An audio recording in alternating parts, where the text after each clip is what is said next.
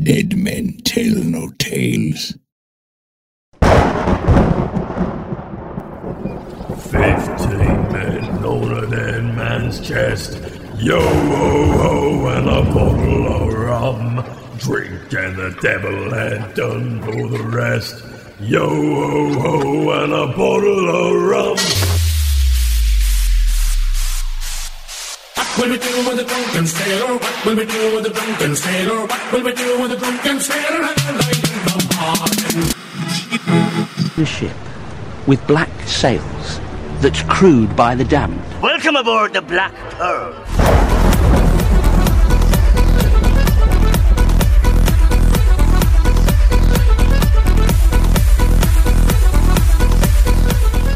Welcome to the Black Pearl Show, a Pirates of the Caribbean Minute podcast where we analyze, scrutinize, And plunder. and plunder the Pirates of the Caribbean films one blimey minute at a time. How dare you? Again with the intro stealing. I'm Heather Artis from Pirates of the Caribbean. Wow. Walk the plank. Yeah, you don't even know where we're at. I'm Scott Artist from ScottArtist.com. And I'm Heather Artist from BlackPearlMinute.com. See, you can't do it unless it's actually how it's supposed to be done. I don't know what happened there. I just told you. You only have a memory for it when it's done in a certain order. Out of order, you can't do it. That's rude. Well, it's the truth. Thanks for joining us for minute 64 of Dead Man's Chest. And this is why you can't do the opener. We've tried it behind the scenes and it jumbles no, up. we haven't. You've, as we are starting the pre recording process, have tried to go through the opener, and it's all a jumbled nightmare. It is too. You're all over the place, like, uh, it's Star Wars Minute and Harry Potter Minute. Yeah, that's how you do it. In the previous minute, Will Turner sells his proverbial soul to Captain Jack Sparrow, and perhaps embraces the Kobayashi Maru, setting the stage for his future self. Spoilers.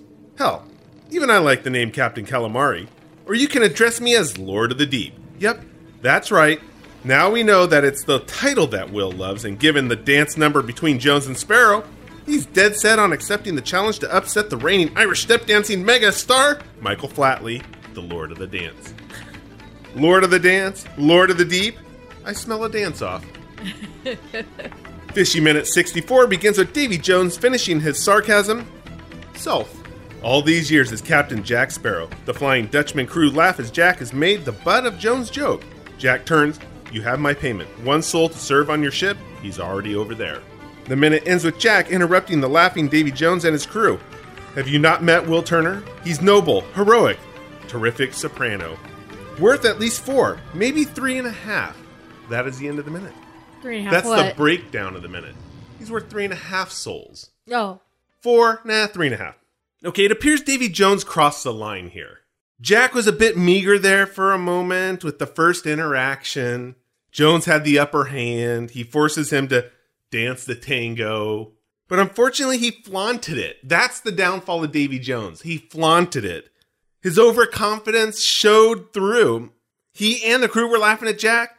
Then he crosses the line. That's what happens. That's exactly what I see going on here. There's a line in the sand, a chip on the shoulder, whatever it was, cross knocked off. He did that when he insulted the name, the reputation of Captain Jack Sparrow. Because he says that you go around touting the name Captain Jack Sparrow, and yet you were barely a captain. Well, He's he's, only a making fun of captain for two years. But he's making fun of it. And Jack's, that's what Jack is. I mean, because that's when Jack comes alive. He's reminded of who he is. He's the trickster. It's just the motivation he needed to basically remind himself that, yeah, wait a second here. I am Captain Jack Sparrow. that's the brilliance of this minute and the acting, turning the switch on. And that's what's interesting because Jack was kind of just, you know, falling into this ball. It's like he was crouched down. He was being beaten down. When, when, like when he said, "Oh, Yeah. yeah," And then soon as he brought in the name and started making fun of Captain Jack Sparrow the moniker, it was wait a second here. Nobody makes fun of Captain Jack Sparrow. and that's when he like starts to be revived. It's almost like Davy Jones should have been saying Jack Sparrow and not Captain Jack Sparrow. Because then that would have maybe given an opportunity for Jack to stay or to step in and say it's Captain, Captain. Captain you know, Jack Sparrow. But that's Yeah. the running kind of joke Yeah. or theme that's been going out throughout this movie or the last movie. Right. Is this give him the respect that he deserves kind of deal as a captain. And now Davy Jones is blatantly making fun of that. right. just throwing it completely back in his face. And as the trickster, now that he's got his confidence back, he's kind of like, let's get the negotiations rolling here. Or his name back. yeah, his name back. There you go. Because you can see it in his eyes. His personality comes back, gives him the energy to work to get the upper hand. Yeah. And unfortunately for Will, he gets thrown under the bus. Do you think Poor he's Will. really like giving up Will, or is he just buying time? Because he does ask for Will back so they can get underway. He does ask for Will back. But then Davy doesn't said no. I'm keeping the boy. yeah, so the boy. They always call him the boy also. It's not like ya, he's Will 12 years no old. respect. Exactly. But do you think he's giving up Will to this, or is he not? Is he giving Will to Davy Jones, basically? That's my question to you. I kind of feel like he's got a plan. He's not really giving him up. Yeah, I'm not sure he was really trying to trade away Will, as he did ask for him back. I mean, but maybe it's like probably he figured he would just gather extra souls to take his place, maybe? Although he does attempt to say his soul is worth more than the average person. Yeah. So he's still bartering for Will's soul. Right. He's still trying to get like top dollar for the soul that's already there. Yeah. It's like he's trying to get credit for something that he's already turned in. Yeah. Like, come on, hey, you already got one. He's worth four. Well, three and a half. That's what's interesting here. I don't, I think maybe it's meant to leave us as the audience wondering what the hell's going on. Right. Does he really care about Will? Does he not care about Will? Is he ready to throw Will under the bus to save his own soul? That's what it's it's interesting. Right. Because it's hard it's hard to get a read on him with that. It is. Because there's stuff that go either way. There's like evidence for either side of that. Well, he's the one that was chosen to go to the Flying Dutchman to go get the the key, you know, and so if his life is lost, it's not as worth as much as another pirate's life if they go over there. Or is it that he's smarter than some of the other pirates on there besides Jack? Well, that's okay. Yes. Will has more capability than the other average Motley Crew person. So there's no way that if they were to send a Motley Crew guy over there that they're going to fare any better than Will would. Right. For sure. Plus, none of them are going to step up to this task either. Will is the only one who's brave enough to actually step up to this task of actually going over there himself. That's why he volunteers. Plus, he has the motivation behind him of saving Elizabeth. Yeah. And he probably can't trust Jack if Jack were to go over there anyways. Even if Jack didn't have a price on his head or a debt to be repaid, could he really allow Jack to go over there by himself without being watched? Well, As then a- you'd make a bargain there. Okay, well, you can go over, you go over there, but I'm keeping the compass here. Yeah, that could be something like that. Yeah. But that's the thing. It's hard to get a read if Jack actually cares about Will in this instance, or if he does care about him, it's still, well, yeah, I'd rather not see him go oh, or die. But if it's between me and Will, I choose me. It's Right, kind of how yeah. he does things. Right. So that's maybe what's going on here. Because he does try to bargain for Will to come back. And so you're right, there maybe there's a plan of action there.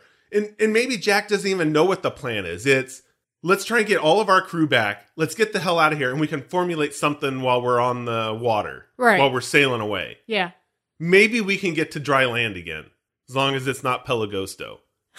that could be what he's thinking, is just Yeah. anything at this stage to for kind of just forestall this inevitable Yeah. Because that's what Jack does, and we talked about it last minute. His pushing death back, his his cheating death, his cheating the system, Right. and Jack's okay with that. If he can cheat the system and come out okay, then he's going to do it. Right. So maybe it's a little bit of both.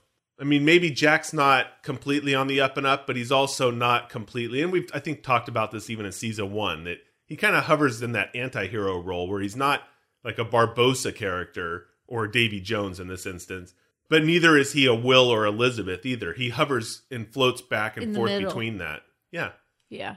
And this is also where we get the running franchise joke, too. Did you catch it? The joke that so far is stretched from the first to the second film. You missed it, didn't you? You didn't Maybe catch it. Maybe I did. You didn't. Oh, yeah. You missed it. I think you did. It's a eunuch joke while he's talking to Davy Jones. Will as a eunuch makes a subtle reappearance here. Oh, I didn't catch that part. That's right, you didn't catch that. Because when it comes to eunuchs, I'm the expert here, I Uh-huh. guess. I could spot a eunuch in a movie from a couple feet away. really? When talking with Jones, Jack says a couple of things that play into this joke. This running Pirates of the Caribbean franchise eunuch thing. Firstly, he tells Davy Jones that Will is a terrific soprano, which is the highest of the four standard singing voices. The highest of the voice? That's the running joke, right? Yes. Your voice goes higher if you lose the nether region area. How do you The know? berries.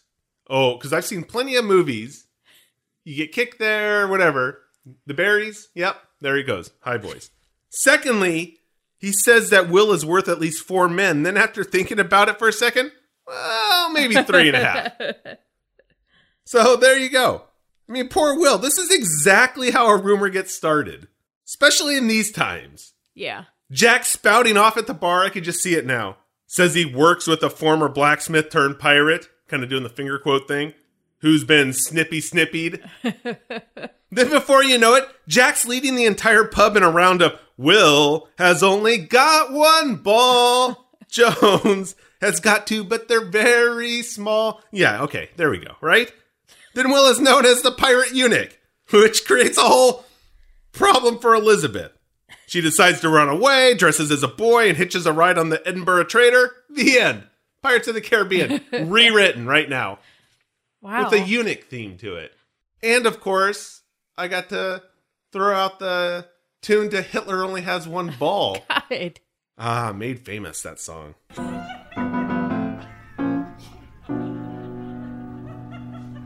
Hitler has only got one ball Göring, has two but very small. Himmler has something similar, and poor old Goebbels has no balls at all. Hey, I don't think we can get in trouble for Hitler propaganda, can we? I don't think so. I think that's pretty much everybody's on our side with that one. Maybe. I mean, I'm sure that there's some of the There's weird probably a populations out select there. few.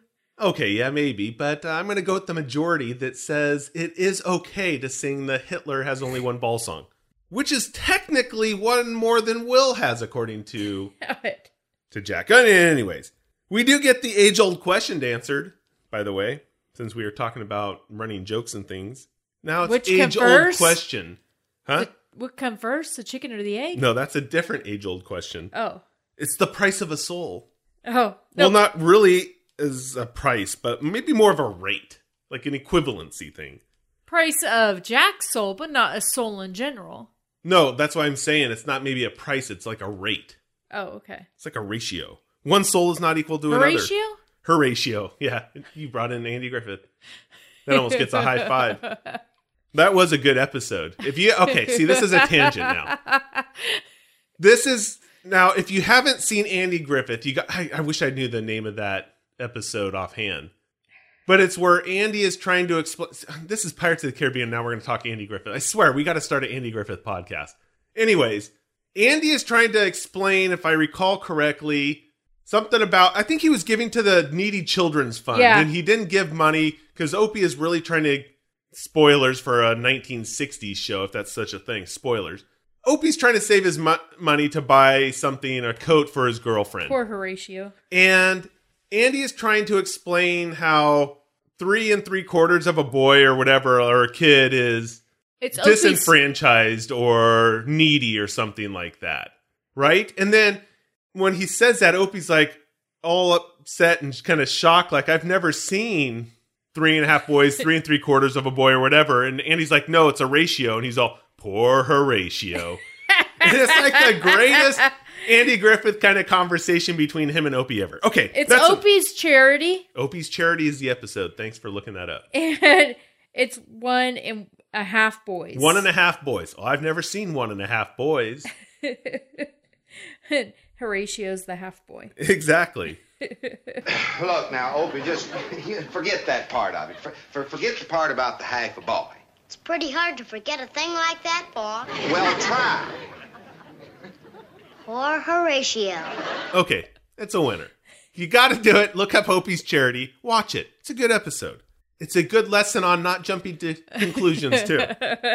Anyways, back to actually why we're supposed to be here. This is Pirates of the Caribbean. We're talking soul talk here. And Jones is saying Sparrow's soul is equivalent to 100 other souls is clearly an attempt to be the winner here. And I'll give him kind of the props for trying this, Davy Jones, because he gives Jack the impossible task, is essentially what happens here. If Jack fails, Davy still wins his soul as originally agreed upon. Right.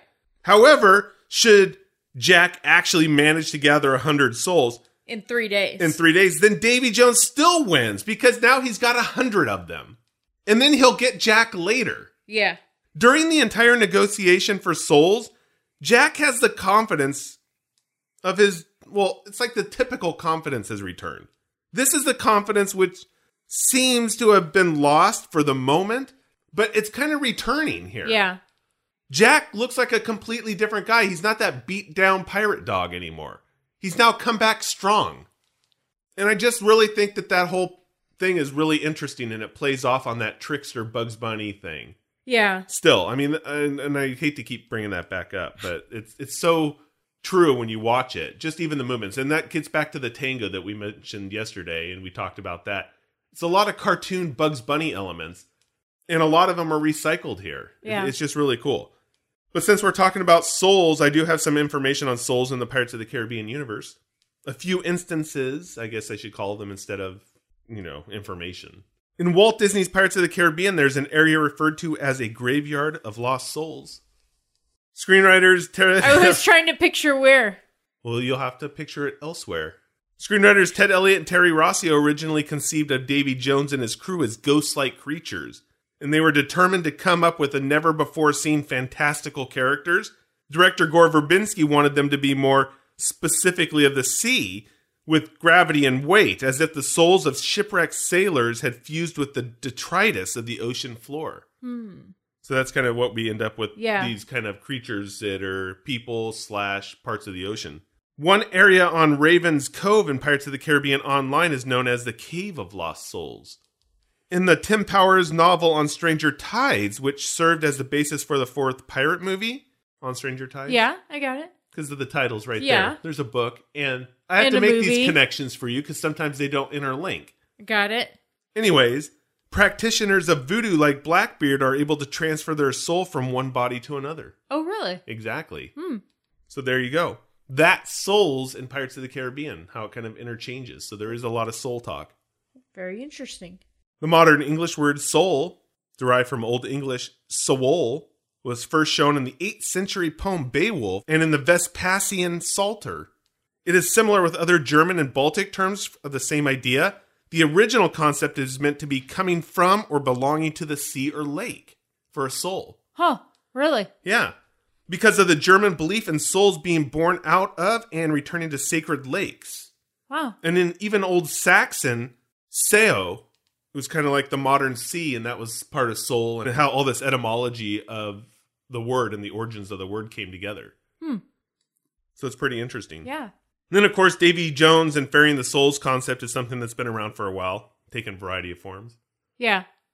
There's uh, things called psychopomps, which I found. Psycho what? Psychopomps. Pomps? Pomps. Okay. P O M P S. Okay. Pomps. It's from a Greek word that literally means the guide of souls. Oh, really? Anyways, these psychopomps are creatures, spirits, angels, or deities in many religions whose responsibility is to escort newly deceased souls from earth to the afterlife. And their role is not to judge the deceased, but simply to provide safe passage. Unlike me, who ferries souls and I judge them. It's because I gotta judge. Examples are the ancient Egyptian god Anubis. Always gotta like Anubis. The Greek ferryman Charon, you know, the whole river Styx thing. And deities Hermes and Hecate, the Roman god Mercury, and the Etruscan deity Vanth. All examples of that. And of course, Azrael plays the role of the angel of death who carries a soul up to the heavens in Judaism and Islam. Huh. But here we go. Here here's where it all like brings it home. The most common contemporary example appearing in popular culture is the Grim Reaper, of course, Oh, yes. which dates from the 15th century England and has been adopted into many other cultures around the world, of course. And movies. It's all over the place. Is it? Oh yeah. Like Scrooged with Bill Murray, the Grim Reaper. It's not judging Bill Murray. He's already been sentenced. He's just there to collect him. that kind of thing. But hey, you know, uh Grim Reaper action. Fits right into my mission of really bringing the apocalypse to the show. Something I always got to work on. I don't know. Did you have anything? I'm getting kind of going on. Okay, then Uh, jump in. Davy Jones, when he, I think it's right after he said the word price, Yeah. He makes this popping noise. Yeah, I was going to bring that up, but I didn't know what to say about it. I wasn't sure what that's about. It completely reminded me of Jim Carrey's The Grinch. Really? The look on his face and the noise and everything reminded me of a facial feature or a Huh. not a feature, but something that the Grinch would do. Really? Yeah. I don't know if I saw the Grinch. That completely re- and and that's this is not the first time it has reminded me of that. Hmm. Yeah, it's interesting. Which is funny you mentioned the Jim Carrey kind of Grinch thing because when I was talking about Will Turner and William Shatner the other day, Jim Carrey also does a really good William Shatner, and that's part of what I saw in that caricature of William Shatner that maybe Jim Carrey does Oh. in Will as well. But I don't know what's with the popping sound. Is I, think it's just some of his noises Like that his ticks and things like that, for him being part of the ocean. yeah, I don't know if octopus. because there's a couple different noises he ends up making, but Yeah. it just is the way the look on the fa- his face and the way he does it reminds me of the Grinch. Yeah. Okay. I'm trying to think of what. I mean, if we wanted to say if it reminded me of something, it- it's more like Jim Carrey doing the popping mouth noise, I think, probably in like Ace Ventura 2 when he's trying to talk in whatever that language was. He's like, you know, doing the finger in the cheek and popping it out. Yeah. And he's like, chim chimney, chim chimney charoo, or whatever the heck he does there. What is going on with this episode? Andy Griffith, Ace Ventura, The Grinch. I mean, what the hell? I have no clue. I don't know. Okay, what else do you have? That's it. That's it? Yep. You mentioned everything else. Okay, mentioned everything else. Yeah. But it's good that we're kind of ending on, again, like I said, we're talking about souls and Grim Reaper action. Because now, if we're talking about selling one's soul, then we could venture into the legend of Faust and Mephistopheles. You know, the deal with the devil story kind of Yeah. thing. But alas, I mean, we're just like bartering for people's souls. Yeah. And I think there's a difference. We're not like selling our souls. Right. We're, uh, we're trying to get other souls through nefarious means. So the question, I guess, is which is worse? Selling your soul or causing people to lose their lives so you can put somebody's soul in servitude for a hundred years? Oh, I think the latter. I don't I'm trying to think. Maybe, right? Because that's now impeding on somebody else's Selling like your soul is just for you. you. Then the other is other people. A hundred Now other people. Now you're interfering in the lives of other people. Yes. Okay. So I guess I'm pretty sure there's it's worse for selling or taking other people's souls. Yes. Yeah. Okay. There we go. Bartering for their souls. Well, that's all I got then. I don't know if I can go past anything of selling and bartering souls. Honest work if you can get it, I guess. But just thinking about it. Yeah. No, okay. We'll be back on Friday with minute 65 of Dead Man's Chest. Until then, scallywags, let's keep the horn swoggling and the soul selling and bartering to a minimum. Probably a good idea. Uh, for some people, it is. Hitler has only got one ball Göring, has two but very small. Himmler has something similar, and poor old Goebbels has no balls at all.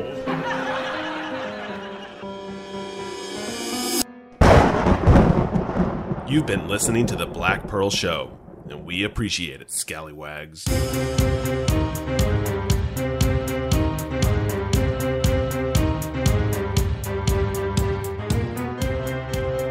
Heather, I know you're still on pirate time and kicking back with the booze, but you may have noticed. Actually, who am I kidding? The only thing you've noticed lately is the inside of the Faithful Bride Tavern. Anyways, our procrastination has paid off yet again, and season two is here, and we are willfully unprepared. Maybe we can distract people with the Jack Sparrow wave of the hands and send people across that thing called the internet. Check us out on Facebook.com slash Pirates of the Caribbean Minute, Twitter.com slash Black Pearl Men, Instagram.com slash Black Pearl Show, SoundCloud.com slash Pirates of the Caribbean, that's for best of clips, and by all means give us a plug and review on iTunes. We'd appreciate it, mateys. Oh, and let's not forget the Facebook Cursed Crew listeners group for post episode discussions. That's actually a lot to remember, especially if you're in a foggy haze like Heather. Just go to blackpearlshow.com and everything is there at the click of a button. Perhaps I should have just said that from the beginning. Yo ho ho and a bottle of rum.